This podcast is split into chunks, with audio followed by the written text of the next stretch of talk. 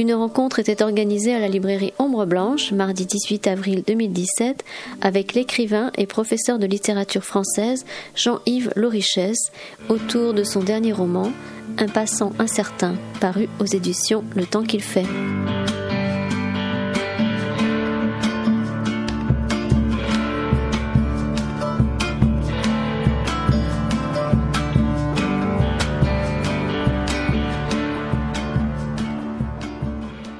Merci, euh, merci pour votre présence. Merci Jean-Yves euh, de me permettre ce qui est désormais un, rituel depuis agréable déjà bien quelques années. Mais merci et, merci pour ce pour ce très beau nouveau livre que j'avais eu le, privilège de lire en encore en manuscrit, euh, plein d'interrogations et de mais je la, la maison, le temps qu'il fait une belle maison, bon, qui se fait rare dans les publications maintenant, mais je, c'est à la fois cette, cette fidélité à, l'éditeur de Ex-Cognac, qui maintenant est près de, Bordeaux, euh, en bord de Garonne, euh, donc qui s'est rapproché de la Garonne.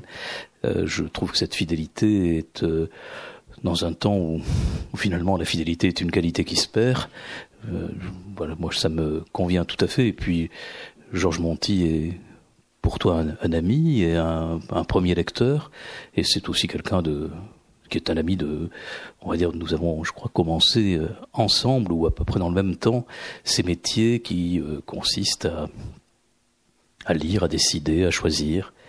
Voilà, donc merci. Euh, je vais peut-être commencer, si tu me le permets, par quatre pages de, de lecture, ou alors Bon, alors je le fais. Oui, on remarque, c'est vrai que tu m'y as amené aussi.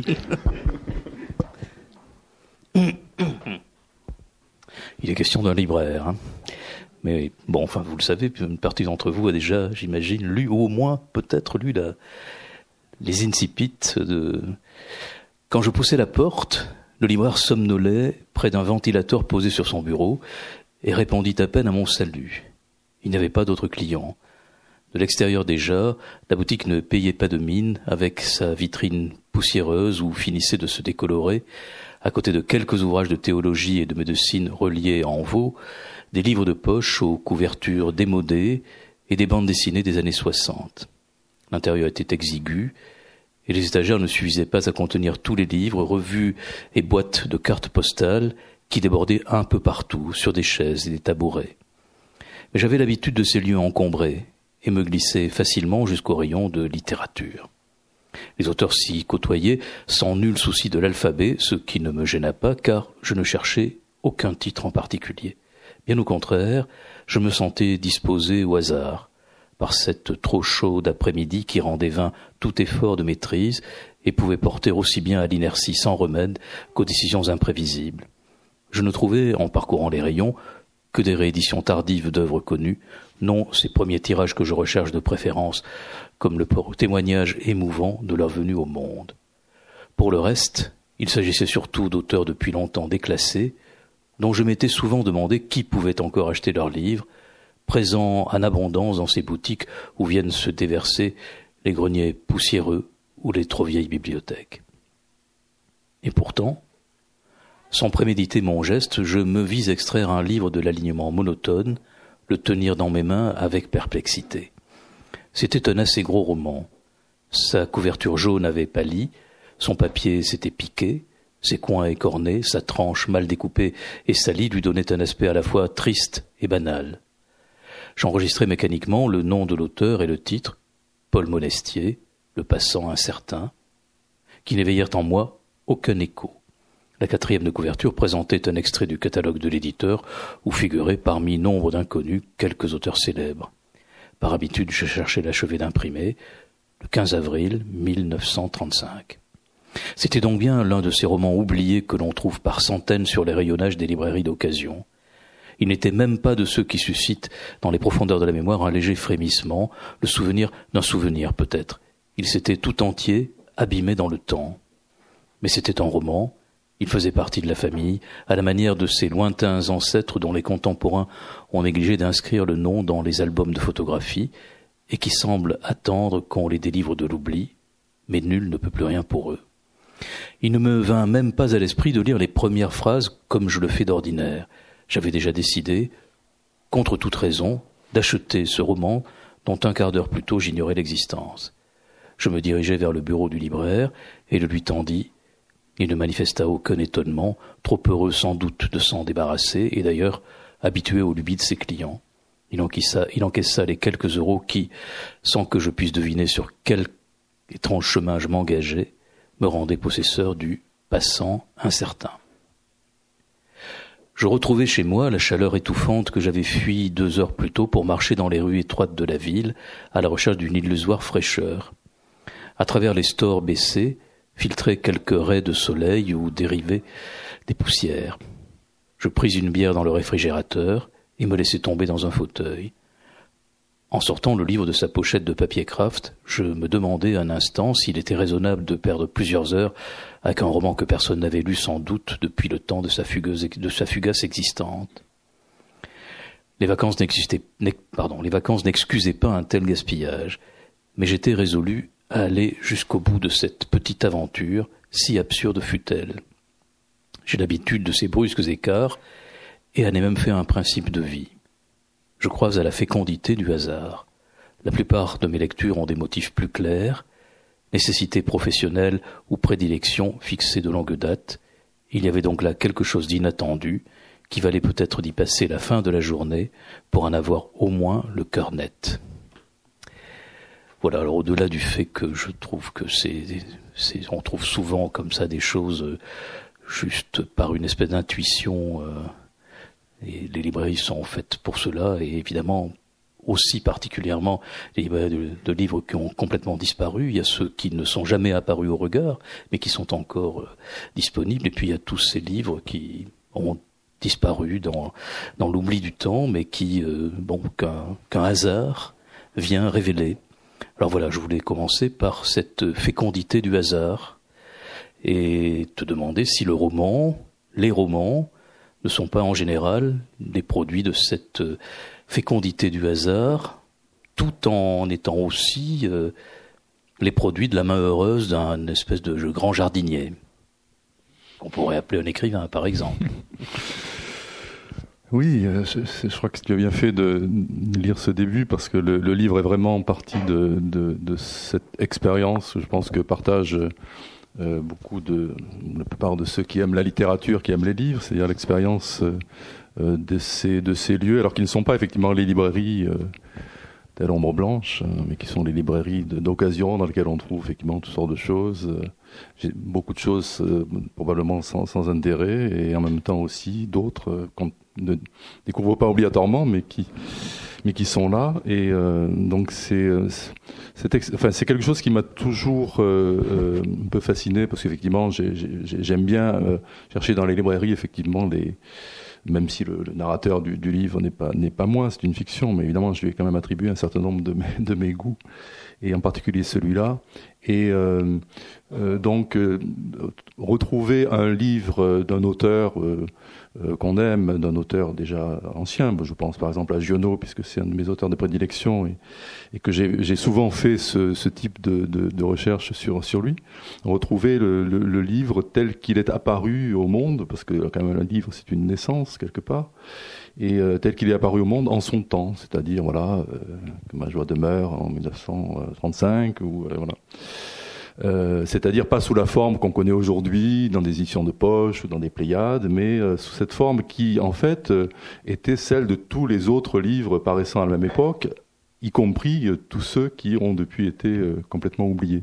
Et c'est cette, c'est cette finalement ce caractère ordinaire et banal finalement du, du, livre qui paraît avant que on sache que ce sera un chef-d'œuvre de la littérature. Il est d'abord au milieu, euh, ce que j'ai appelé un peu cette famille, dans le texte que tu viens de lire, c'est-à-dire cette famille de la littérature, indépendamment de toute question euh, je dirais, de, gloire future, de postérité, euh, parce qu'on on sait bien que la postérité est quelque chose euh, qui, se, qui est construit par l'histoire, euh, qui est construit par un certain nombre de, prescripteurs, et puis par les goûts du public aussi, et qu'elle fluctue, qu'il y a des auteurs qui, qui sont célèbres en leur temps et oubliés ensuite, d'autres qui sont méconnus en leur temps et qui un jour sont découverts, et puis ceux qui n'ont pas été connus beaucoup dans leur temps et qui ne sont toujours pas.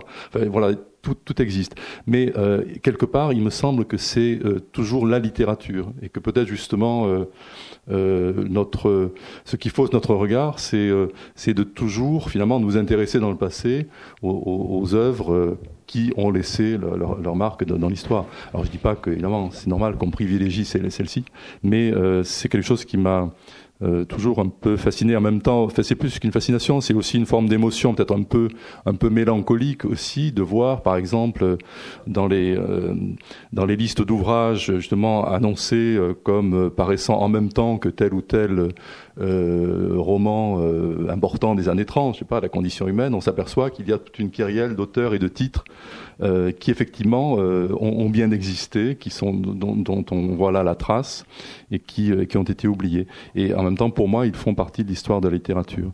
Alors, à partir de là, effectivement, l'idée, c'est aussi que certains d'entre eux puissent avoir pour nous aujourd'hui une vraie valeur. Et bon, c'est bien que c'est choses qui se produisent. Il y a une, une, une, revue qui s'appelle Roman 2050 dans, la, dans, dans, laquelle euh, il y a une rubrique qui s'appelle la revue littéraire, c'est-à-dire comment voilà comment effectivement des, des, auteurs par exemple aujourd'hui maintenant revenus dans dans euh, euh, quand même la littérature euh, connue comme Emmanuel Boff par exemple, mais à un moment on a on a on a ressuscité Emmanuel Boff qui était à peu près complètement oublié parce qu'effectivement c'était un, un, auteur important. Alors bien sûr donc c'est cette espèce de un peu de effectivement de petits qui, peut se produire parfois, mais sur le fond quand même de, du temps, c'est-à-dire de l'oubli, euh, de l'oubli la plupart du temps définitif, mais euh, qui n'en est pas moins intéressant pour moi comme, comme, euh, comme thème finalement, comme sujet. Enfin, cette fécondité du hasard, quand même, c'est, elle va construire tout le livre. Hein. Elle n'est pas juste celle de la rencontre euh, avec un avec un objet euh, qui va être déterminant dans la suite du livre, parce que en fait, le hasard va amener euh, à aller dans un dans une ville, dans cette ville par hasard. Euh, et en fait, c'est par des hasards successifs que euh, va se construire euh, une, intrigue dont il est hors de question d'ailleurs que nous la dévoilions complètement. Mais enfin, on va essayer, on va l'effleurer cette intrigue. Mais en tout cas, cette fécondité du hasard, elle vient, c'est elle qui vient féconder. Enfin, c'est ce hasard qui vient féconder tout ce qui va se passer dans ce roman. Et donc la question que je posais aussi, c'était est-ce que quelle est la part euh, Est-ce que dans un roman, au bout du compte, le, dans un roman en général, le, le hasard n'est pas euh, une chose toujours très déterminante? Oui, oui. Euh, je pense qu'il y y a une il y a une concordance, euh, une concordance entre euh, ce qui se passe dans, dans l'intrigue, effectivement, le personnage qui, euh, le narrateur qui découvre ce livre et à partir de là s'enclenche quelque chose qui assez largement le, le, le dépasse d'ailleurs, par quoi il est, il est entraîné un peu malgré lui, puis progressivement avec son assentiment jusqu'à jusqu'au terme de, de l'histoire. Et, puis euh, le processus même de l'écriture, parce que au début euh, de l'écriture de ce livre, il n'y a que ça, il n'y a vraiment que ce livre, ce thème du livre oublié. Euh, euh c'est et, et qu'est-ce que ça peut devenir Ça va être effectivement aussi pour celui qui écrit une, une, une succession de, de, de, rencontres et de hasards, euh, mais qui sont, euh, mais peut-être parce que justement, ce, et même sans doute parce que cet objet initial n'est pas non plus n'importe quel objet, c'est-à-dire c'est un objet qui est porteur lui-même de personnages, d'histoires, et, euh, en ce sens, il est euh, il, il, il, contient virtuellement euh, des, des, histoires possibles, et pas simplement celles qu'il raconte, mais celles qu'il va, euh, qu'il va susciter et dont il va susciter la, la, la, création par l'écrivain et euh, euh évidemment dont, dont, il va susciter le, euh, pour le personnage lui-même l'expérience. Le, Donc là, il y, a, il y, a, effectivement, comme souvent d'ailleurs, il me semble, une sorte de concordance entre le processus de l'écriture et, euh, l'aventure même du personnage. Enfin, c'est aussi ce qui, ce qui peut donner une, cohérence euh, entre, entre la forme et l'intrigue. Il faut passer du, il faut à passer euh, d'un, on va dire d'un objet hasardeux trouvé par le hasard à il faut bien passer à construire des personnages. Hein. C'est une chose nécessaire dans dans le roman. Et comment un autre personnage va, apparaître. Alors je euh, très vite, hein, euh, on va dire l'enquête amène dans une dans un lieu dont il sera question tout à l'heure, hein, peut-être dans dans le débat. Mais donc voilà, je, je, je, lis quelques lignes de. On est au début du roman. Euh, le, le, le, personnage principal, ne se, le narrateur, ne se sépare jamais de cet objet. Hein. C'est marrant parce que je crois que c'est dans, dans, les films de dans les films d'Hitchcock, il appelait ça un MacGuffin, mais en fait, c'est ce, ce, prétexte en quelque sorte. Hein. Mais là, je pense que le livre est, est beaucoup plus qu'un prétexte. Il est d'ailleurs l'objet vraiment central de ce, de ce roman. Donc, il est le, le, narrateur l'a tout le temps sur lui et il l'écrit, le narrateur. Qui peut-être, c'est peut-être toi qui as écrit ça d'ailleurs. Hein. C'est pas le narrateur qui l'a fait. Hein. J'étais plongé dans ma lecture quand j'entendis une voix venant de la table voisine. C'est un beau livre, mais qui s'en souvient? C'est une question, c'est entre guillemets. Je levai les yeux, l'homme me regardait avec une expression à la fois curieuse et amusée. Il devait avoir dans les soixante ans, portait une veste et un pantalon de toile écru, le cheveu gris mais encore abondant et rebelle. Il avait l'allure d'un intellectuel qui n'aurait pas tout à fait renoncé à la terre, bon, etc., etc. et euh, voilà. Donc il, y a quelqu'un qui, il y a quelqu'un qui regarde par dessus par dessus euh, l'épaule du narrateur. C'est assez saisissant. Voilà un hasard tout à fait merveilleux. Oui, euh, alors c'est effectivement, il y, y, a, des moments aussi où euh, il ne faut pas se priver non plus du, euh, du privilège qu'on a de, de, pouvoir organiser le hasard. Enfin, c'est un petit peu ce que tu disais tout à l'heure avec ton jardinier, je crois. C'est qu'effectivement, bon, dans un, premier, dans un premier temps, on se dit, voilà, il faut, il faut surtout que les choses paraissent absolument naturelles, vraisemblables. La question du vraisemblable dans le roman, elle est, elle est quand même, enfin depuis le 19e siècle en tout cas, elle est un peu écrasante. Bon, enfin la modernité s'est quand même un petit peu libérée de ça aussi quelque part, et je pense que la, la fiction doit aussi assumer la part euh, euh, effectivement des coïncidences, euh, des, rencontres euh, à la fois imprévisible, en même temps déterminante, euh, parce qu'après, euh, on sait bien aussi que la vie réelle n'est pas toujours vraisemblable, enfin c'est bien connu.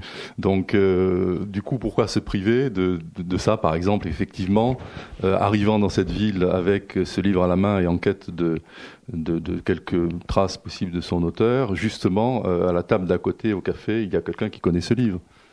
Moi, personnellement, j'aime bien justement pouvoir organiser ça. Voilà. Donc nous verrons quand même, nous comprendrons par la suite qu'il est sûrement un des seuls à pouvoir dire quelque chose sur ce sur ce monestier, monestier dont il dit euh, qu'il a un certain nombre de, de, documents. Je vous montrerai ce que venez chez dans mon dans ma librairie, je vous montrerai ce que j'ai sur euh, monestier. Et, et ce, ce, ce, ce, qui est euh, important dans ce monestier, euh, c'est le narrateur là aussi l'écrit en fait, il est, il, ce monastier est étranger à sa propre ville. Euh, voilà, Monastier a toujours été, comme son personnage, un étranger dans sa propre ville. Et là aussi, c'est encore le libraire qui le dit, ce, cela, cela seul nous intéresse, vous et moi. Pourquoi finalement cela seul nous intéresse vous et moi, parce que finalement, c'est nous, lecteurs, qui allons être intéressés par cette question de, pourquoi Monestier était, était, étranger à sa propre ville. Oui, la question du lieu est très importante euh, dans ce livre comme dans d'autres d'ailleurs. Enfin pour moi c'est quelque chose de écrire un roman c'est euh, c'est d'abord déterminer ou, décider ou avoir l'intuition des lieux dans lesquels il va pouvoir se dérouler. Et en particulier la question du lieu où arrive un, un narrateur. Bon, c'est c'était le cas aussi dans d'autres livres antérieure. Donc, à partir de ce moment-là, c'est souvent effectivement, mais c'est une, je crois que c'est aussi une dynamique du, du, du de, la littérature romanesque qui, qui, qui lie un lieu à, un mouvement. À, à, une découverte, à un cheminement. Et là, avec le, le motif de l'enquête, évidemment, c'est d'autant plus, plus important. Mais euh, quelque part, euh, c'était important pour moi que Monestier ne soit pas euh, de cette ville, ne soit, soit lui-même, ait été lui-même en son temps un étranger dans cette ville, parce que justement, il y a ce, dans la suite de l'histoire ce rapport entre, entre lui et la ville et les conséquences que ça peut avoir d'être un étranger dans sa propre ville. Euh, dans certaines circonstances historiques. Euh, donc euh, voilà, le, le, rapport entre le entre le, le, local et le et le non disons le l'extérieur, l'ailleurs. Euh, finalement, bon, le narrateur lui-même arrive là en étranger et il, va à la rencontre de quelqu'un qui qui lui-même a, vécu une expérience de d'enracinement très relatif et d'autant plus qu'il est, Paul Monessier étant un, écrivain, il est euh, par définition, je dirais, quelque part enraciné ailleurs ou autrement que dans, la, que dans le lieu où il vit, mais dans la littérature elle-même. Donc c'est peut-être ça aussi, cette question du, euh, euh, du, lieu, c'est aussi le fait que le, vrai lieu, dans le fond, de, de, ce livre, c'est la littérature, indépendamment des lieux euh, matériels et géographiques dans, dans, lesquels l'histoire se, déroule. C'est ce que, ce que les principaux personnages, aussi bien donc ceux qui sont vivants que ceux qui sont morts, ont en partage. C'est une histoire qui euh, est celle d'un livre et qui rencontre aussi l'histoire, euh, une tragédie de, l'histoire aussi collective. Oui, alors justement, dans, cette, euh, dans sa propre ville, un jour étranger dans sa propre ville, l'enquête qui est l'enquête est faite à partir d'un provenant d'un lieu qui existe, mais dont l'expression même, telle qu'elle est relatée dans, dans, le livre, est, comme tu le dis, l'expression d'un d'une production littéraire qui euh, dont, l'objet principal est la littérature. En cela, probablement le le, regard euh, vers une littérature euh, qui fut contemporaine, celle du nouveau roman, et, et probablement une des sources hein, de cette, euh, on va dire, de cette disparition, de cet effacement du réalisme. Mais en dépit de cela, quand même, le lecteur, pourtant, lui, est quand même tenté d'aller un peu plus loin et de faire une enquête comme si il fallait, comme si on était nécessairement poussé par le réalisme. Et évidemment, le thé et puis un certain nombre de faits historiques, hein, euh, la résistance, etc., et les, les, les un massacre hein, ne, ne, peut pas ne, ne, peut pas nous éloigner de Tulle. Donc euh, voilà. Et, donc pour le coup d'un lieu réel dont on connaît euh, les relations avec toi et, et, notamment dans tous tes autres livres.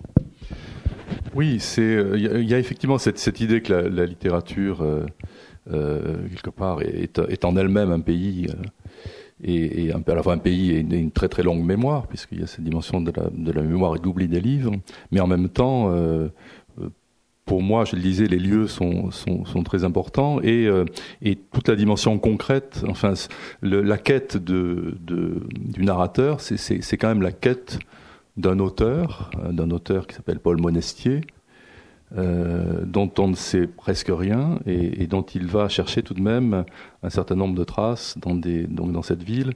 Et, et là, ça rencontre euh, une, une, question, une autre question qui est, qui est, un peu différente de la question du livre oublié, qui est la question de, de l'auteur, de la personne de l'auteur et de la fascination que, alors là, en dépit, effectivement, pour le coup, de, et tout à fait à l'encontre de ce que euh, peut-être les années 70 nous ont accoutumés à, penser, euh, ont voulu nous faire penser, à savoir que le texte seul compte et que l'auteur euh, est finalement que une sorte d'instrument du, texte, mais qui n'a pas d'intérêt en lui-même. Euh, euh, au contraire, je crois que, personnellement, mais je pense que je ne suis pas le seul, les, les, écrivains sont pour moi, enfin certains d'entre eux évidemment plus que d'autres, sont pour moi des des objets ou des sujets, je sais pas, mieux sujets quand même, de d'intérêt euh, et de et même éventuellement de d'admiration, de, de, fascination, euh, en tant que précisément c'est quand même eux qui ont produit les textes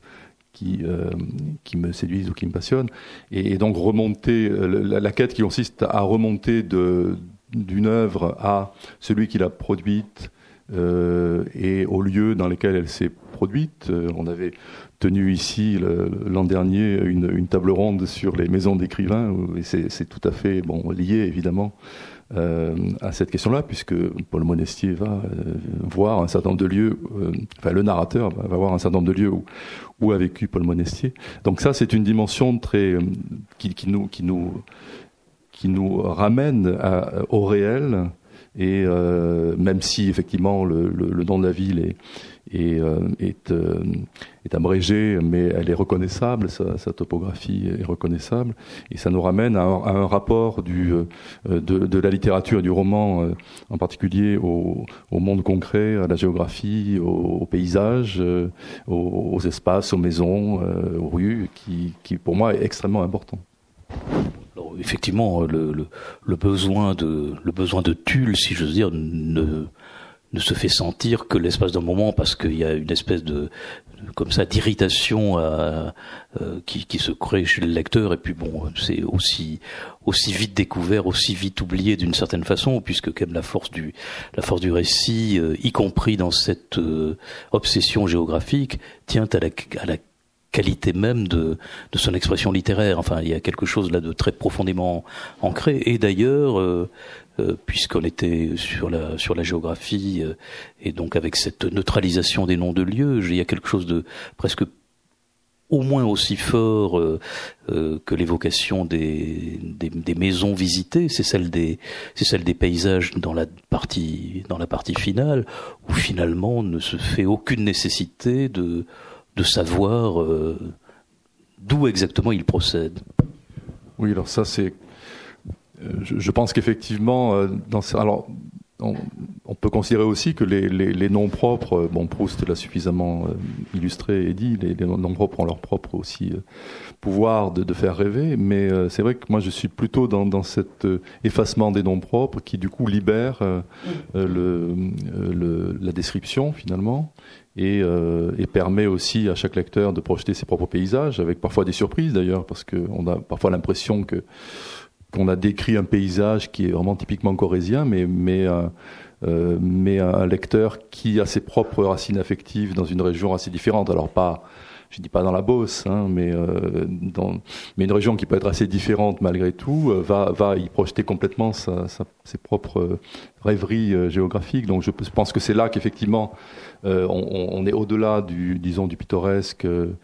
Euh, géographique pour aller vers euh, une rêverie sur les sur les paysages et l'espace qui pour le coup devient devient beaucoup plus euh, partagé et partageable par delà les, les, différences locales. Et c'est c'est là que en tout cas dans ces dans ces derniers livres là j'ai toujours effacé effectivement les noms propres même si en même temps les, les lieux sont, sont reconnaissables. C'est vrai que c'est vrai que j'ai un petit peu aussi là euh, trouvé cette, cette leçon peut-être chez Claude Simon, hein, qui était lui qui a radicalisé euh, beaucoup le, cet effacement des noms propres, tout en étant, euh, tout en ayant un, regard extrêmement euh, euh, suggestif euh, et par le travail de la langue évocateur des, des, des, des lieux qu'il a pu décrire.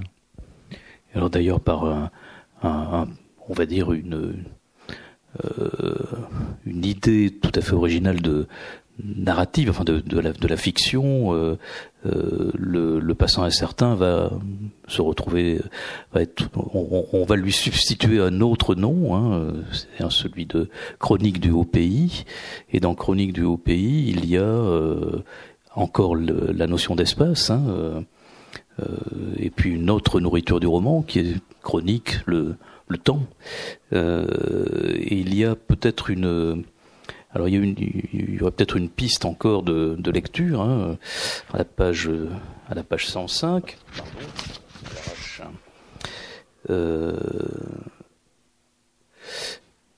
voyez-vous, votre roman n'est pas moderne, écrit un, un éditeur. Voyez-vous, votre roman n'est pas moderne. C'est pour moi un compliment. C'est un éditeur de Paris hein, qui parle. Voilà, on est encore un autre personnage. Nous recevons tous les jours tant de manuscrits qui s'efforcent de l'être, modernes, et ne sont que dans l'air du temps. Il y a dans votre chronique du haut pays quelque chose d'intemporel. Alors, on a neutralisé les, noms de lieux, et, là, il, faut aussi de l'intemporel. Alors, c'est. Euh, c'est vrai que dans ce livre-là, à la fois par rapport à des livres précédents, il y a davantage d'éléments de, de modernité.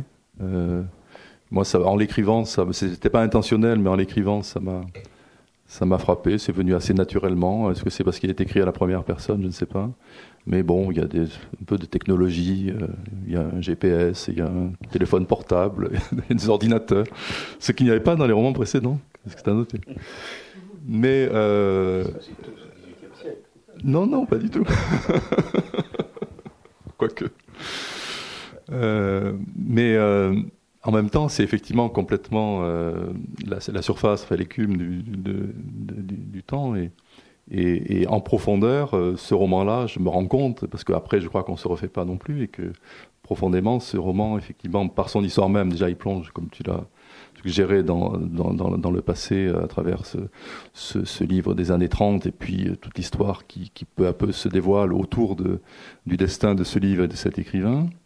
Et puis aussi, il y a, il y a, je crois, quelque chose qui est quand même aussi le, un peu le, ce thème de la, de la petite ville de province, qui est quand même un très grand et vieux thème de la littérature euh, et du roman français, et qu'on retrouve là autour de cette ville de Thé, effectivement, qui est inspirée de Tulle. Euh, et, et, puis le, et puis peut-être aussi les passions humaines, euh, passions politiques, passions euh, euh amoureuses. Euh, jalousie, enfin tout, ce fond qui, est, qui effectivement renvoie à la notion de chronique, euh, alors peut-être aussi au sens où, où, Giono utilisait ce, terme de, chronique romanesque, c'est-à-dire un vieux fond qui, qui, effectivement peut remonter au XIXe siècle. Et, j'aime bien cette idée mais c'est tout à fait important dans le livre parce que c'est le regard qu'a euh, le narrateur sur ce lieu. C'est effectivement par-delà le fait qu'il y a des touristes, qu'il y a qu'on est dans une ville même si c'est une préfecture de, de, province, mais c'est une ville en même temps moderne, hein, parce que maintenant l'écart, au bout du compte, entre, entre les grandes villes et les petites villes, c'est quand même beaucoup euh, réduit par rapport à une certaine époque, même si cette opposition Paris-Province ou, ou métropole-petite ville subsiste. Mais euh, malgré cela, euh, il me semble qu'il y a toujours, en France en tout cas, et je crois que ça frappe peut-être certains voyageurs étrangers, il y a toujours cette dimension de la province qui, qui reste quelque chose d'assez près des congrates un petit peu, euh, sous euh, l'apparence effectivement ben, des, des, boutiques de téléphonie mobile qu'il y a dans toutes les villes, mais, mais en même temps, très vite, il suffit de s'écarter un petit peu euh, pour euh, voir derrière que, dans le fond, ces villes n'ont pas tant changé que ça.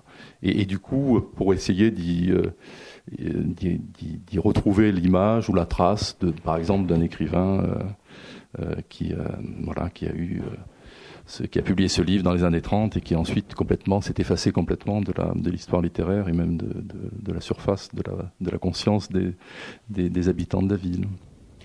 alors, donc ce, ce, serait un peu les, lieux et leur histoire qui, valent que tu dans, cette succession de, de, romans que tu as écrits, il y a une, si j'ose dire, hein, une non-modernité assumée ben, je pense qu'elle est, enfin, elle est pas, euh, elle, est, elle est assumée, oui, elle est pas, elle est pas obligatoirement euh, voulue au départ, euh, voilà, c'est pas un parti pris, mais, mais de fait, c'est un constat un peu au bout du compte.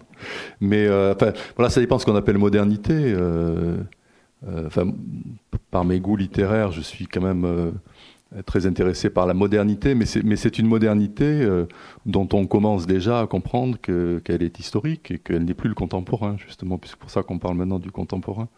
Euh, c'est une modernité qui est déjà, qui est une modernité liée euh, en même temps, enfin qui est un peu l'aboutissement et le prolongement de tout un mouvement de la littérature depuis le 19e siècle et qui s'est peut-être effectivement un peu achevé dans, dans, vers les années 70 mais, mais comme je, je te demandais, est-ce que, est-ce que la, est-ce que les lieux, donc euh, notamment, peut-être pour entendre le redire, la province, euh, c'est, la province, le, son histoire, euh, son rythme.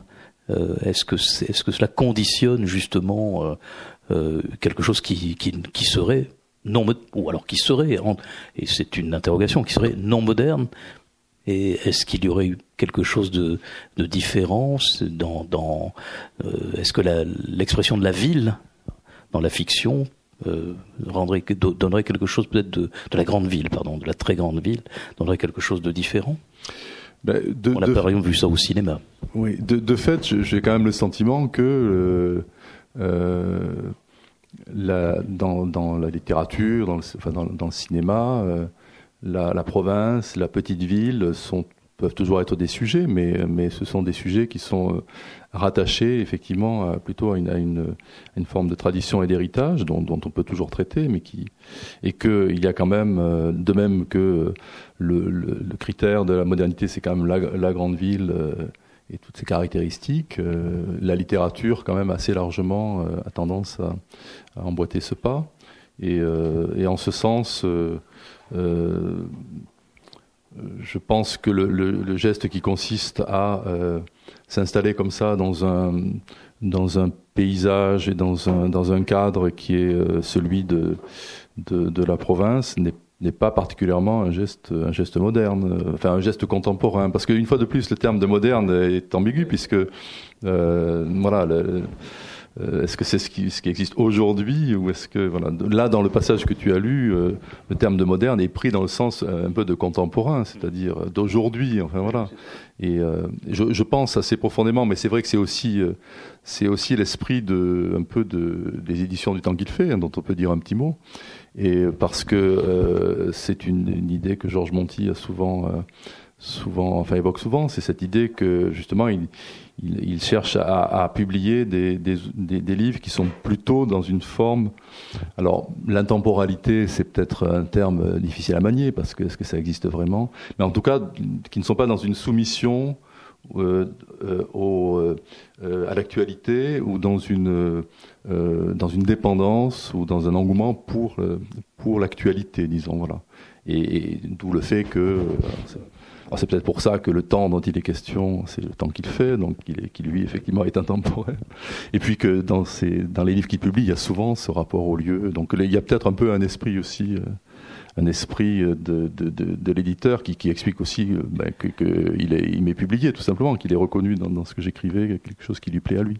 Après, ça ne veut pas dire qu'il n'y a pas des choses très intéressantes qui peuvent s'écrire dans un esprit tout à fait différent, mais c'est un courant quand même de la littérature d'aujourd'hui qui est peut-être pas euh, le plus euh, le plus porteur euh, disons euh, voilà mais tu as tu as non mais tu as tout à fait raison de dire d'ailleurs que, que peut-être il faut rapporter qu'on peut rapporter ça à l'éditeur. Et moi je, je, là je peux rappeler que chez autant qu'il fait l'un, un des auteurs euh, de prédilection il le partageait avec euh, avec la maison avec la maison mère de la rue Gallimard donc avec la maison Gallimard. Et c'est Jean-Loup Trassard et Jean-Loup Trassard est un à la fois Jean-Loup Trassard a été un auteur moderne puisqu'il fut choisi par Lambrix pour pour ses premiers par le, dans la collection, de chemin, et à la fois euh, un auteur euh, alors qui serait peut-être non moderne pour le pour le ce qu'il choisit euh, comme expression du temps et de l'espace c'est-à-dire vraiment la la campagne euh, la campagne de, de, du côté du Mans oui, enfin de, la Mayenne de, la Mayenne oui, fait, oui, oui,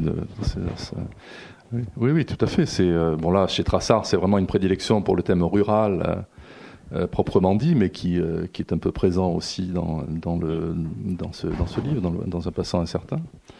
Euh, mais euh, voilà, je crois qu'il y a une. Mais c'est intéressant la référence que tu fais à la collection Le Chemin, parce que justement la collection Le Chemin dans les années 60, c'était c'était justement une alternative aux avant-gardes du nouveau roman, et c'était souvent des auteurs qui avait aussi ce sentiment, ce que Chaillou a appelé le sentiment géographique, qui est d'ailleurs publié dans la collection Le Chemin, ou des poètes comme Jacques Reda, ou, euh, et, et, ils étaient, euh, ils étaient modernes d'une manière différente. En fait, on se rend compte aujourd'hui qu'ils étaient parfaitement modernes, mais pas de la manière la plus euh, visible et peut-être parfois un peu ostentatoire qui pouvait être celle de, je sais pas, de Rome Grillé, par exemple, pour oui, oui, schématiser.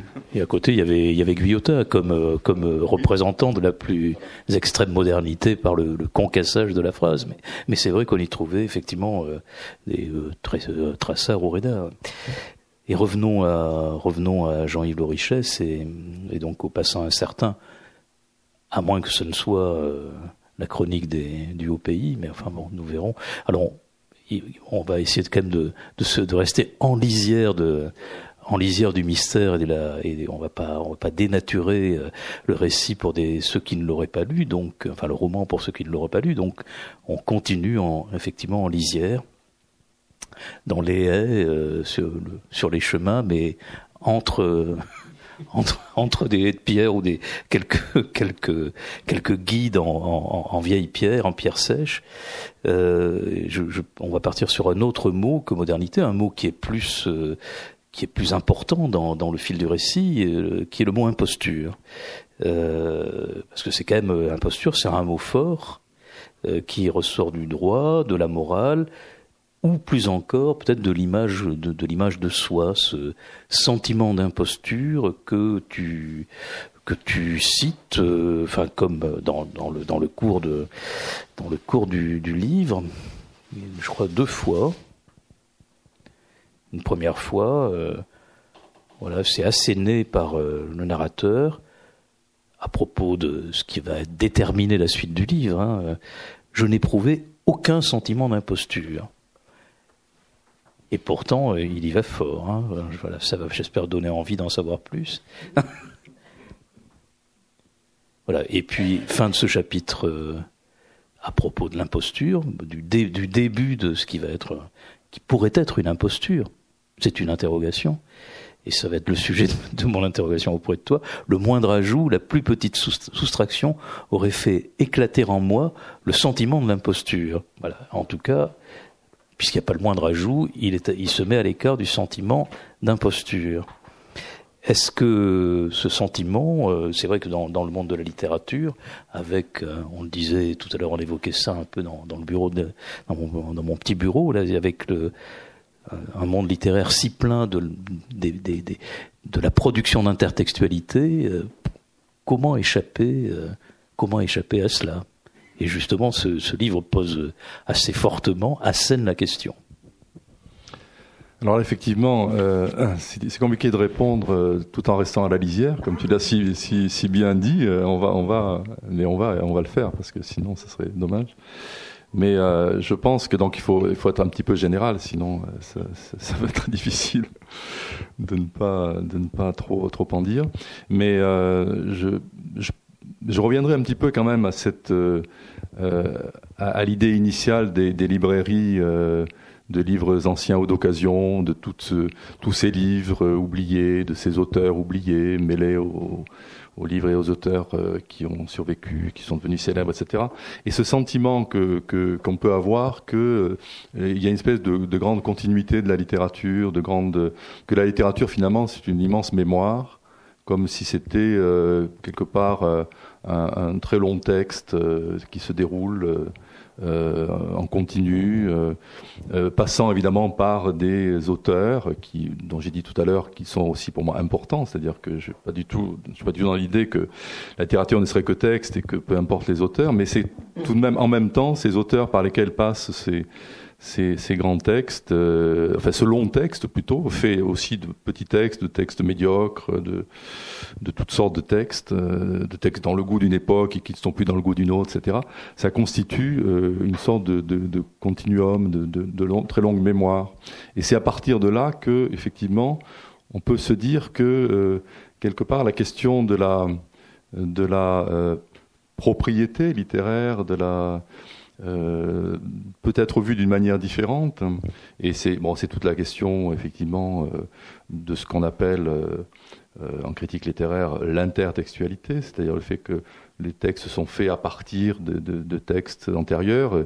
Bon, c'est une expérience très simple en fait, hein, que, tout lecteur peut ressentir euh, lorsqu'il perçoit, euh, y compris chez les, plus grands auteurs, euh, des réminiscences de, livres antérieurs, de leur lecture, ou chez toute personne qui écrit lorsqu'elle sent euh, en elle-même euh, euh, affleurer ces réminiscences et, et, et ce sentiment d'être pris dans une espèce de, de, de, long fleuve, en fait, de grand cours du, de, du temps qui est en même temps le cours de, la littérature.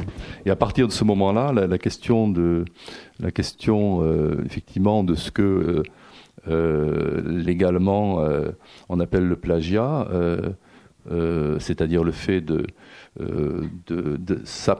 d'accaparer ou de, s'approprier frauduleusement un, texte, le texte d'un autre, pose, enfin, se, se, pose différemment. Alors je laisse de côté l'aspect juridique parce qu'en réalité, euh, juridiquement, justement, les, les plagiaires maintenant euh, plaident systématiquement l'intertextualité. C'est devenu, euh, ils ont recours et, leurs avocats surtout. Hein. Or, bon, il y a évidemment des, plagiats qui sont de, véritables, véritables impostures et qui tombent sous le coup de, de la loi. Mais si, si on prend les choses un peu différemment, euh, et évidemment, euh, les circonstances précises sur, lesquelles je, je, ne dirai rien, mais euh, qui font que tu me poses cette question dans, dans le livre, participent justement d'un contexte qui donne une toute autre dimension à ce rapport qu'on peut avoir au texte d'un autre, puisque dans le fond, c'est cette question-là, c'est la question du rapport qui va se développer, un rapport très singulier, effectivement, qui va se développer entre le narrateur et le texte de Paul Monestier. Euh, mais euh, il n'y vient pas tout seul, il y vient aussi parce qu'il est guidé, parce qu'il est peut-être euh, aussi conduit, manipulé par d'autres personnages qu'il a rencontrés, donc à travers ces hasards dont tu as parlé au début. Donc c'est voilà, si je voulais, disons, dire les choses de manière un peu générale, ça serait ça, cette idée de cette vision de la littérature comme quelque chose, évidemment, de comme un, grand, un, grand, euh, un grand flux euh, d'imaginaire, dans le fond, euh, dans lequel on peut, on peut aussi découper des choses, s'approprier des choses, ce que, fait tout, tout écrivain, je crois. Alors dans, dans cette, on parlait tout à l'heure de modernité ou de non-modernité, en tout cas la, question, les questions que suscite la, lecture de, de, ton livre sont des questions on peut extrapoler sur des questions très contemporaines, notamment à l'aune de, cette société du numérique dans laquelle nous commençons à, tremper nos doigts de pied et, nos, doigts et puis bientôt euh, les mains et tout le reste. C'est, effectivement dans cette société la question du droit d'auteur, euh, la question de l'auteur, la question de l'auteur du et pas que du droit d'auteur. La question de l'auteur est, est, est, euh, est, en train d'être quand même assez fortement bouleversée. Et effectivement, je, en t'écoutant, je, je, repensais, je crois que c'est Michel Foucault qui a, qui a écrit ce, ce, texte sur l'auteur dans lequel il, d'une certaine façon, il, il, fait exploser cette, la mort de fait exploser cette notion. La mort de l'auteur. Alors justement, c'est euh, dans le dans ce livre-là, il y, a, il y a à la fois cette dimension-là, dans la mesure où on peut considérer que le, que le texte euh, est, est, en quelque sorte disponible pour, pour tous. Il devient une sorte de, de, de, de liberté du texte. Mais en même temps, euh, je, je, réintroduis l'auteur parce que la question est aussi de, de rendre justice à l'auteur. Et c'est quand même un enjeu majeur du livre et, euh, qui est, et auquel ce, ce qui effectivement n'est pas une imposture, mais qui pourrait être jugé tel, prend sens et prend sens par rapport à, à ce qu'on pourrait appeler alors euh, peut-être un devoir de mémoire ou euh, et une réparation, euh, une réparation d'une injustice historique. Euh, mais voilà, là, on s'approche un peu trop, ça brûle. Bon, il y a d'autres sentiments que, ceux que ce sentiment d'imposture. Et, je voulais encore évoquer un, on va dire un autre sentiment que celui-ci, et qui est peut-être plus une présence d'ailleurs, et comme peut-être une présence comme dans tous tes livres, euh, c'est la présence des morts. Euh, et notamment, c'est très étonnant, il y, a chez, les vivants, mais particulièrement euh, chez l'un des personnages les plus vivants, qui est celui de la jeune femme. Bon, c'est peut-être un thème, au bout du compte, le disant, je me dis, tiens, c'est peut-être un thème très symboliste, d'une certaine façon. Chez la jeune femme, il y a une irrépressible et attirante présence des morts. Alors là, je crois que c'est quelque chose effectivement de très important et qui, euh, qui quand même, euh, pour le coup, euh, relie aussi ce livre à, d'autres livres que j'ai écrits qui sont des livres de mémoire familiale. Hein, quand même, c'est s'il y a s'il y a une unité dans ce que j'ai publié jusqu'à présent, c'est c'est à travers ça, alors qu'il y a des parties qui sont des livres qui sont, bon, comme Placement, le premier, qui sont vraiment des livres de mémoire familiale, mais construits complètement autour de figures de, de, de, disparus euh, sur lesquels effectivement un travail enfin de rêverie de mémoire se fait et puis des fictions dans lesquelles euh, ça se présente autrement ça se construit à travers une élaboration fictionnelle mais on retrouve euh, cette dimension là je, crois que ça alors ça rejoint je pense aussi cette question tu parlais tout à l'heure euh, de de, de l'intemporalité ou en tout cas du voyage dans le temps et du fait que pour moi quand même le roman fondamentalement c'est euh, est, est, lié à, la, dimension du passé. Enfin, c'est quand même les, temps du roman sont des temps du passé fondamentalement. Euh, et euh, euh, je pense que tout, tout roman est euh, euh, finalement, pour moi, la, la, construction de la construction ou l'invention d'un passé. Alors, j'aime bien le mot invention. Bon, c'est un jeu qui euh, peut-être devenu un peu banal aujourd'hui, mais que, je persiste à, à, à beaucoup euh, apprécier parce qu'il est, il est, est pas très significatif. C'est le double mot du mot invention qui signifie à la fois inventer au sens d'imaginer quelque chose qui, qui n'a pas eu lieu et, et, en même temps aussi l'invention au sens de, de, de, mettre au jour, de découvrir, puisque on parlait de l'invention d'un trésor, par exemple, ou de l'invention de reliques, euh, parce que voilà, quand on creusait la terre et qu'on trouvait quelque chose, et c'est un terme juridique même, hein, on parle de l'inventeur d'un trésor, par exemple, quelqu'un qui trouve un trésor dans son jardin, il en est l'inventeur, et il en est, et même si c'est dans le jardin d'un autre, d'ailleurs, euh, s'il est l'inventeur, je crois qu'il en est c'est l'inventeur qui est, qui est propriétaire de ce qui est découvert, il me semble, juridiquement. Enfin bon, donc euh, ce, ce, double, ce double sens de, de, du mot invention ou du verbe inventer. Euh, pour moi, est vraiment au cœur de, de l'entreprise romanesque et, et, permet de couvrir à la fois sa dimension, euh, la dimension vraiment de, de, mémoire personnelle, familiale, généalogique, euh, qui quand même nourrit tout un pan de, du, du roman, euh, en particulier de, de, ces dernières, euh, de ces dernières décennies, euh, même s'il y a des, des, évidemment des, des antécédents importants, mais c'est bon, ce qu'on appelait parfois les récits de filiation. Bon. Euh, et puis en même temps on nourrit aussi le, le, le, la fiction, euh, puisque je m'aperçois que dans le fond tous mes personnages, euh, dans, dans, les trois romans vraiment fictionnels que j'ai écrits, euh, sont toujours euh, à un moment ou à l'autre, soit ils sont dès le début en quête d'un passé, ce qui est le cas ici, soit c'est dans leur dans le dans leur aventure à un moment ils sont confrontés à, à, à au surgissement d'un passé et qui les, qui les aspire. Donc ça, ça doit être probablement quelque chose d'assez profond euh, en moi. Peut-être ce sont aussi les guerres, hein, qui ont les guerres du XXe siècle, qui ont euh, nécessairement laissé. Euh... Oui, parce que du coup, ça, ça rencontre très souvent aussi l'histoire. Là, c'est là, c'est particulièrement le cas ici. Ouais. Et alors, euh, les morts, euh, les morts sont souvent euh, à l'ombre, hein, dans la vallée de l'ombre de la mort je ne crains rien, etc. Bon, euh, et il y a dans un passant euh, incertain, il y a des ombres et des lumières, beaucoup d'ombres et beaucoup de lumières, propres euh, au mystère, sûrement, mais peut-être euh, ces, ombres et ces lumières sont peut-être aussi euh, des manières de, rattacher ce, ce, livre à des peut-être à des images et notamment euh, parfois au cinéma, probablement à la photographie.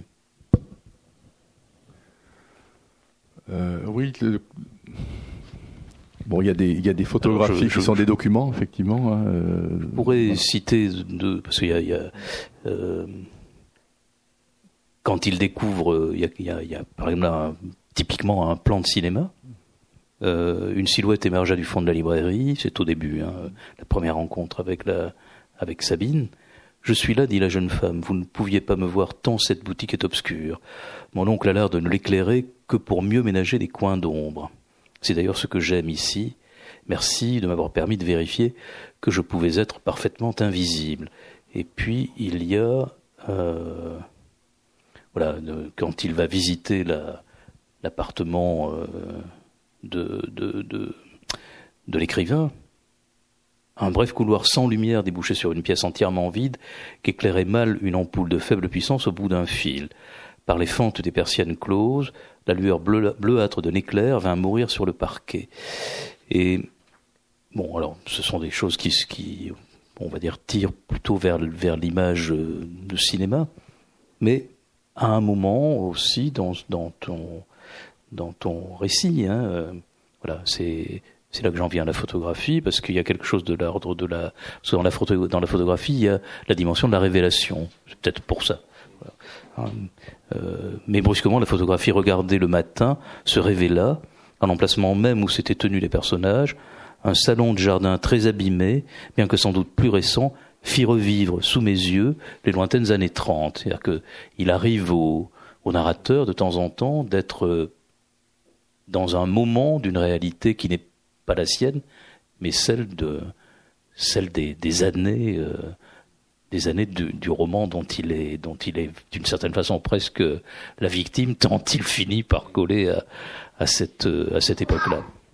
Oui, il y a, y a eu à certains, moments des, formes de, de, presque de d'hallucination euh, dans la mesure où il y a une sorte de surimpression de, de, des images d'archives, les, quelques photos qu'il a pu avoir où on voit effectivement Paul Monestier qui viennent se, et, des lieux dans lesquels il a vécu qui viennent se, se, se surimposer euh, ou se surimprimer au, au, au, réel. Et du coup on a cette sorte de vacillement euh, euh, des temps hein, qui fait que tout d'un coup la réalité euh, devient en noir et blanc et et euh, donc ça, c'est la, la, dimension photographique de révélation. Là aussi, le, la révélation, le révélateur, enfin, c'est quelque chose qui a beaucoup fait rêver parce que c'est à la fois quelque chose de très technique, chimique, et en même temps, c'est extraordinairement suggestif du point de vue de l'imaginaire. Le, le, le, fait que, que, que, ce qui a été, ce qui s'est imprimé puisse, dans certaines conditions, voilà, tout d'un coup apparaître.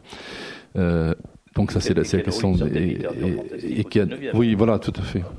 Et, et, et alors après c'est vrai que très souvent il y a, il y a une dimension il y a, il y a en même temps la, la photographie s'anime. C'est c'est vrai que le cinéma j'ai quand même le sentiment souvent d'avoir euh, euh, bien je ne sois pas du tout spécialiste mais je crois que la culture cinématographique elle, elle est euh, voilà elle, euh, les, écrivains à partir d'un certain moment au XXe siècle sont euh, largement aussi euh, cultivés par le cinéma que par le, roman, ce qu'on oublie parfois. Et le, roman est quand même une puissante aussi machine narrative, donc ça, ça obligatoirement très très fortement marqué les romanciers.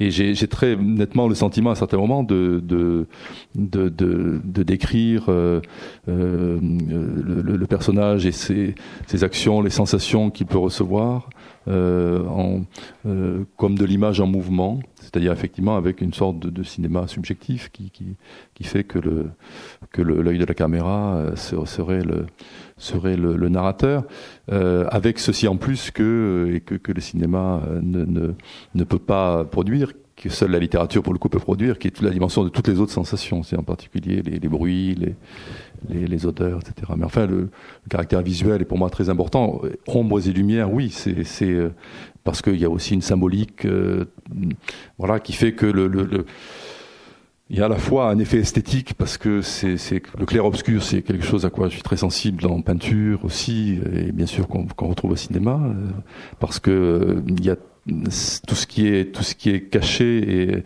à demi révélé, donc qui, qui laisse rêver sur ce qui est caché. Et le clair-obscur, là aussi, euh, est quelque chose de très, très suggestif, euh, qui, qui, qui nourrit vraiment euh, une rêverie.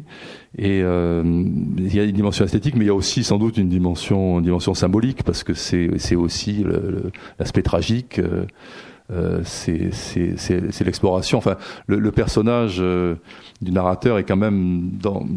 Il, il cherche quelque chose dans l'obscurité parce que Paul Monestier euh, est tombé dans l'oubli, et l'oubli, l'image de l'oubli, c'est quand même l'ombre, c'est les obscurités. Il est lui-même une ombre dans, dans ce passé qui, qui est lui-même obscur, et, et, en même temps, il y a tout d'un coup des, des, des, des, lumières qui apparaissent, il y a des, euh, tout d'un coup quelque chose qui se, qui se révèle à moitié, des vérités, des demi-vérités, enfin, tout ça se, se, se construit de, de, manière très progressive et en même temps euh, très incertaine, parce que sa quête aussi est incertaine mais il me semble que le, le, les jeux d'ombre et de lumière euh, euh, disent bien, il me semble, cette, cette incertitude-là, précisément, parce qu'on est tantôt d'un côté, tantôt de l'autre, et dans les deux à la fois.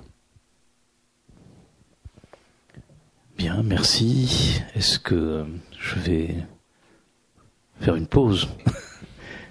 Est-ce que le public euh, qui a lu, pas lu, a des questions? Merci. Oui, il me semble qu'il y a quelque chose qui est euh, très important et significatif dans ce roman, qu'il était déjà dans les romans antérieurs, me semble-t-il. C'est euh, le thème de la réparation. euh, puisqu'il s'agit toujours quand même de, de, réparer finalement euh, une absence, une injustice ou euh, un manque. Et l'idée peut être aussi que la réparation est à la fois une justice, mais une justice qui peut coûter terriblement cher. Est-ce que tu, confirmes, disons, le, lien entre ces deux, dimensions oui, je confirme tout à fait euh, le lien. Je vais essayer de, le confirmer sans, en même temps révéler à quoi tu fais allusion, toi qui as lu le livre. Euh, mais euh, oui, oui, tout à fait. Voilà, c'est pour ça que je vais rester sur ce plan-là. je vais essayer en tout cas. Mais voilà, je, pense qu'il y, y a, je pense que dans toute quête, et c'était un peu la même chose dans le précédent, la loge de mer, il y a euh, dans toute euh, forme de, de, quête, il y a évidemment des enjeux qui sont euh, qui sont des, des enfin, euh, qui sont des enjeux de, vie et de mort quelque part. Hein. je veux dire pas obligatoirement des vie et de mort euh, physiques, matérielles, mais qui sont des, des enjeux essentiels. Et, et en particulier quand on commence à toucher effectivement au passé, donc à l'histoire, à ses violences. Donc à partir de là, celui qui euh, se trouve euh, en situation de euh, d'être d'avoir la possibilité de réparer quelque chose, effectivement, c'est un terme qui qui, qui est utilisé, dans, qui est présent dans le livre, la notion de réparation, et qui effectivement donne sens à, toute, rétrospectivement à toute cette histoire. Mais celui qui est amené à euh, entrer dans ce processus de réparation, il, euh, quelque part, il prend aussi euh, des risques, et les autres et ceux qui le conduisent dans ce processus-là prennent eux aussi des risques, et, parce que précisément, ça touche à la question de des questions vitales qui sont celles de la de la de la violence, celles de la, de la du temps, de la mémoire, de la mort, etc. Donc c'est disons que c'est ce qui fait euh, peut-être euh, peut-être aussi il y, a, y y, a, une notion alors pour le coup un terme qui n'est pas dans le livre mais que, qui pourrait être utilisé qui est la notion d'initiation aussi euh, parce que l'initiation aussi c'est un peu ça. C'est aussi c'est aussi traverser un certain nombre d'événements qui organisent un parcours et qui permettent de d'arriver à une forme de, réalisation de soi. Il y, a, aussi cette dimension-là dans le livre. Mais ça, ça serait plutôt l'aspect, euh, je dirais, plus euh, positif du livre. C'est-à-dire qu'il y, a des, personnages pour lesquels, au bout du compte, euh, il y a euh, une forme d'aboutissement, d'accomplissement. Et là, on est plutôt du côté de l'initiation. Et puis, euh, dans ce processus-là, qui est un processus en même temps tragique, ce qui pour le coup éloigne de, l'initiation, euh, il y a aussi ceux qui, se perdent. Et je pense que les personnages qui se perdent, au sens fort du terme, hein, euh, ça fait partie de cet univers fictionnel, effectivement, euh, de ce livre-là et, et aussi euh, sans doute du précédent, La Loge de Mer. Il y a cette, dimension-là, voilà, de tous. Donc c'est quelque chose qui, qui me qui m'intéresse. Le terme est un peu faible, qui m'attire. Une autre euh, intervention? Alors, peut-être on va, on va attendre la suivante, mais euh, finalement, même dans, dans, ce, dans ce livre, le, presque le, plus inconnu des, des personnages, ils sont pas très nombreux comme euh, souvent dans tes, dans tes romans, mais enfin le plus, le plus mystérieux, c'est le narrateur lui-même. C'est oui, d'ailleurs, il n'a pas de nom. D'ailleurs, il n'a pas de nom. Oui. Mais je crois que le, narrateur, c'est, je dis il n'a pas de nom, mais euh, bon, dans, dans, le, dans, le, roman précédent, il en avait un, mais dans le fond, c'est un peu les, c'est peut-être des personnages qui ont euh, certaines ressemblances, euh, dans la mesure où ce sont quand même avant tout les agents du récit, enfin, c'est-à-dire ceux qui, ceux qui, ceux qui sont, ceux qui entrent au début et, et ceux par lesquels se fait l'entrée dans l'écriture, je dirais, dans, l'écriture et donc dans, l'histoire, dans, ce qui va être raconté, et qui, euh, une fois de plus, n'est pas connu d'avance euh, dès le début, même si pour ce livre-là, euh, le, déroulement de, de, de, de l'intrigue, de l'histoire, c'est à un certain moment clarifié pour moi en cours d'écriture et d'une manière peut-être plus précise et plus échelonnée D'où la difficulté d'ailleurs de, parler du livre aussi euh, sans, euh, sans, sans, trop en dire, euh, parce qu'à un certain moment, cette, euh, voilà, cette histoire, cet engrenage de, l'histoire, c'est conçu dans mon esprit, mais il n'était pas, pas du tout au départ. Et donc pour, euh, pour moi, pour pour des livres, en tout cas de fiction, hein, je parle pas de livres qui sont de mémoire familiale ou personnelle, où là, quelque part, il y a un déjà, il y a un, déjà existant qui est tout simplement euh, sa, sa, mémoire ou, des archives, etc. Mais lorsqu'on est dans euh, euh, dans un dans une fiction, alors soit effectivement on, on bâtit une intrigue préalablement et ensuite on, on l'écrit. Bon, c'est quand même pas le cas le, plus le plus fréquent, je crois. Soit on est dans dans on écrit pour pour découvrir progressivement ce qui va se raconter et, euh, et, donc pour cela, on a besoin, euh, pour que ça fonctionne, il, il, il, faut être porté par, euh, par une figure euh, humaine, enfin quelqu'un dont on se sente quand même suffisamment proche pour pouvoir, avec lui, aller à la découverte de ce qui doit être inventé et de ce qui va être inventé. Et, je crois que, euh, en tout cas dans, ces, livres-là, euh, cette figure, euh, elle, elle ne peut pas ne pas être une surface de, de, projection de certains aspects de soi-même, ce qui ne veut pas dire qu'elle est un alter ego, je n'irai pas du tout jusque-là.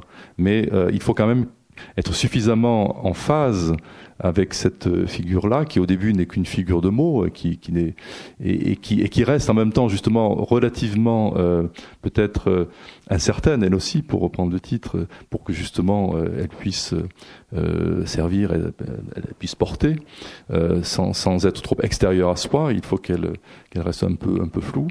Euh, ce qui fait qu'elle est de nature cette figure-là, cette figure du narrateur ici, mais c'était le cas du passage d'Hermann dans, dans, dans, La Loge de Mer, pour être euh, enfin, est de nature différente des autres personnages, qui eux sont vraiment des personnages dans, dans, dans la dimension de l'altérité, de l'extériorité, euh, des personnages qui euh, sont rencontrés, qui sont qui surgissent, qui euh, à travers lesquels un certain nombre de, de, de, de choses se nouent, euh, une dimension dramatique voire tragique peut, peut se nouer. Euh, mais en revanche, le, le narrateur, lui, voilà, il est, il est d'essence vraiment différente complètement.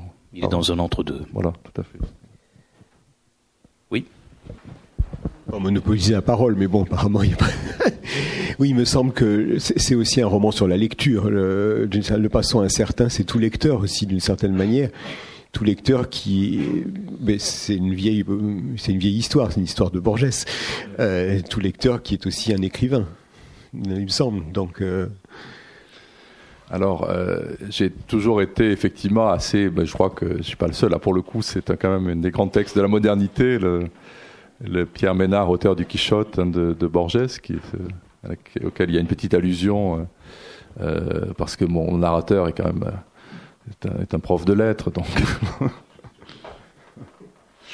Mais donc c'est pour ceux qui ne connaîtraient pas, c'est une nouvelle des, fictions de, de Borges qui s'appelle Pierre Ménard, auteur du Quichotte, dans lequel Borges imagine un un, donc un certain Pierre Ménard qui est un contemporain pour le coup euh, euh, et qui recopie une partie de, de, de, Don Quichotte et qui de ce fait, c'est le paradoxe de, de, très borgésien de, la, de cette nouvelle, devient quelque part l'auteur du Quichotte dans la mesure où recopier euh, le Quichotte euh, en 1930, enfin je ne sais plus exactement la date des fictions, euh, c'est produire, même si c'est littéralement recopié, c'est produire un texte qui est de nature fondamentalement différente de ce que pouvait être le Quichotte de, de Cervantes dans le contexte de son époque. Voilà. Donc ça, c'est ce paradoxe. Alors, ça le, le, le, livre ne, ne, part pas du tout. Quelqu'un m'a posé la question d'ailleurs dans d'autres circonstances, mais le livre n'est pas du tout parti de, de ça ni de Borges. C'est plutôt voilà une association d'idées à un certain moment parce que euh, ça, ça, ça, surgit. Mais, mais euh, en revanche, oui, le, le, livre est parti comme tu le comme tu le, dis, euh, de, de, de, cette question de la lecture, fondamentalement. C'est quand même d'abord l'histoire d'un lecteur qui, euh, euh, comme euh, dans le texte, le début qu'a qu lu euh, Christian tout à l'heure, d'un lecteur qui est tout d'un coup euh, subjugué par un texte totalement oublié et qui va à ce moment-là investir au-delà de toute raison, et c'est la dimension irrationnelle, un peu folle de, de, l'histoire, dans ce, dans ce texte, et, va de ce fait être pris lui-même dans une, histoire qui le dépasse largement et qui qui touche à la littérature, mais qui touche aussi euh, à, des passions qui sont celles des, personnages qu'il rencontre. Mais euh, donc le, livre devient euh, aussi quelque chose qui produit de la fiction. La lecture du, de ce livre qui dans le texte s'appelle Le passant incertain d'ailleurs, hein, qui est le livre de Paul Monestier, alors que le livre euh, publié c'est Un passant incertain, il y a ce léger décalage. Le livre de, Paul Monestier, finalement, la lecture de ce livre euh, par un lecteur un peu euh, particulier, hein, qui est ce narrateur, qui a une lecture quand même pas ordinaire, hein, qui a une démarche qui n'est pas ordinaire. Bon. Euh, déjà celle de, de, de, quand même aller comme ça lire euh, par intuition pure un livre complètement oublié. Bon, c'est des choses qu'on peut rêver de faire, mais finalement qu'on fait rarement dans le fond parce qu'on a tellement d'autres choses importantes à lire qu'on ne le fait pas. Et donc lui, il le fait. Donc, euh, et à partir de là, il entre lui-même, et c'est en ce sens qu'il est effectivement un lecteur particulier et sans doute un grand lecteur. Euh, il, il, il, entre lui-même dans un processus euh, qui fait que sa, sa, vie va devenir une sorte de fiction. Euh, puisque il va, il va, euh, il va se développer une aventure euh, qui a des caractères très romanesques, qui est bien réelle ou censé être telle dans, dans le roman. Euh, comme si finalement la, la, la réalité vécue euh, venait au devant de son désir de lecteur, comme si, comme si son, son, son l'intensité de sa lecture produisait finalement dans la réalité des rencontres et euh, des événements euh, très romanesques qui sans doute ne, seraient, ne se seraient jamais produits s'il n'était pas entré dans cette librairie donc un peu par désœuvrement et s'il n'était pas allé jusqu'au bout de cette intuition qu'il a eue. Quoi. Si, si, je peux me permettre, de, de lecteur du passant incertain, lui-même va devenir un passeur incertain d'ailleurs. Hein. C'est un peu ça. Oui, on passe effectivement du passant au passeur, tout à fait. Oui. Oui, Jean-Yves, euh, je n'ai pas lu donc ce dernier roman, euh, ton dernier roman. Cela étant, euh, peut-être à la lumière de, voilà de des remarques que tu fais, des commentaires que tu as apportés aussi de ceux de Christian.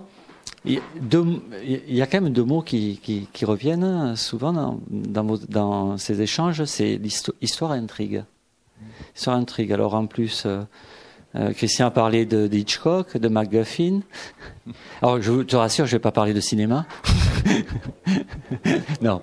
Euh, mais il y a quelque chose qui s'était, me semble-t-il, euh, lecteur de, tes romans, passé avec déjà La Loge de Mer, autour de cette notion d'intrigue, qui trouvait dans La Loge de Mer presque, on va dire, une, une forme de matérialisation plastique à, travers l'évolution des personnages, il fallait passer dans des ruelles, euh, par des choses étroites, comme une espèce de géographie euh, labyrinthique de l'espace, qui, m'apparaissait comme une espèce de métaphore même de la, de cette visuelle de la notion d'intrigue. Voilà, c'est chicanes, presque des, chicanes visuelles, j'appellerais ça. Et il semblerait euh, qu'avec ce roman, euh, la, la chose se poursuit.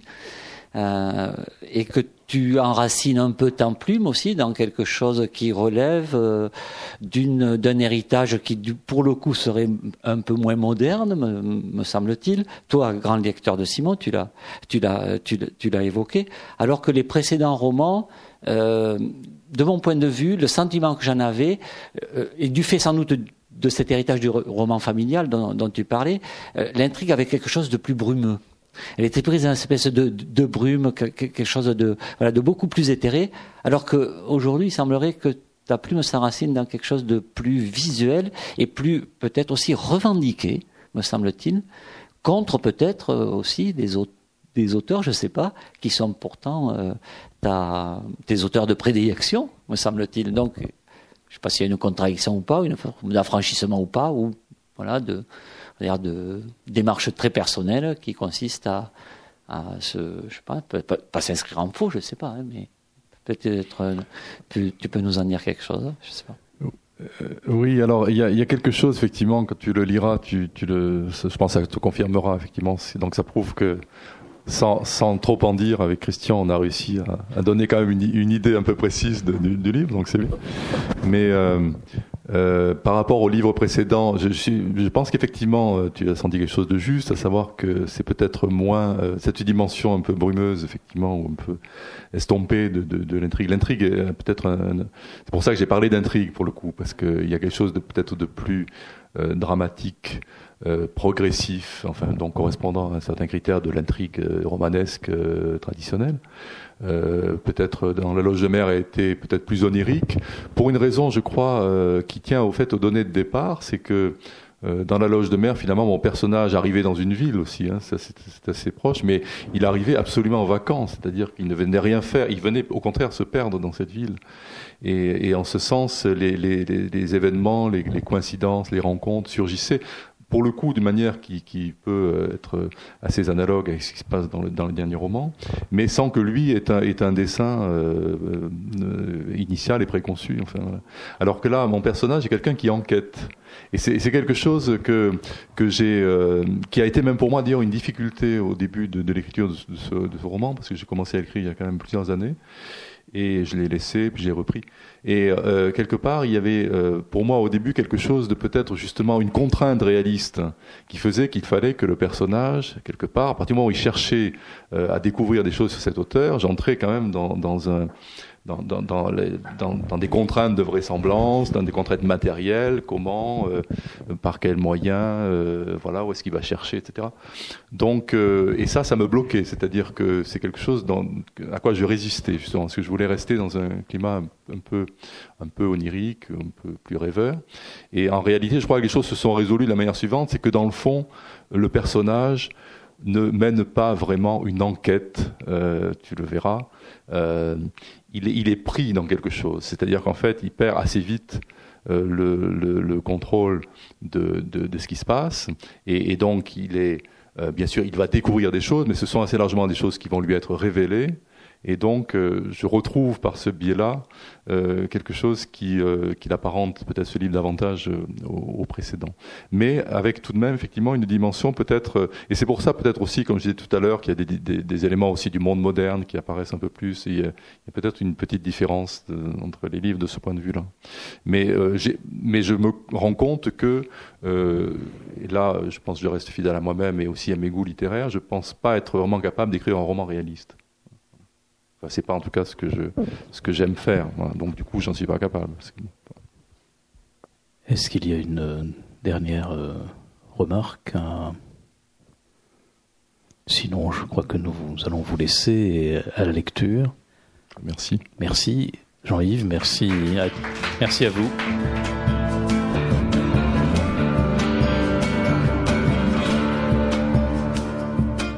C'était Jean-Yves Lorichesse à la librairie Ombre Blanche le 18 avril 2017 à l'occasion de la parution de son dernier roman Un passant incertain, édition Le temps qu'il fait. Jean-Yves Lorichesse est aussi l'auteur de plusieurs essais de critique littéraire sur Jean Giono ou Claude Simon, entre autres, et de romans tels que Place Monge, Les pas de l'ombre, L'hiver en Arcadie ou encore La loge de mer, tous publiés aux éditions Le temps qu'il fait.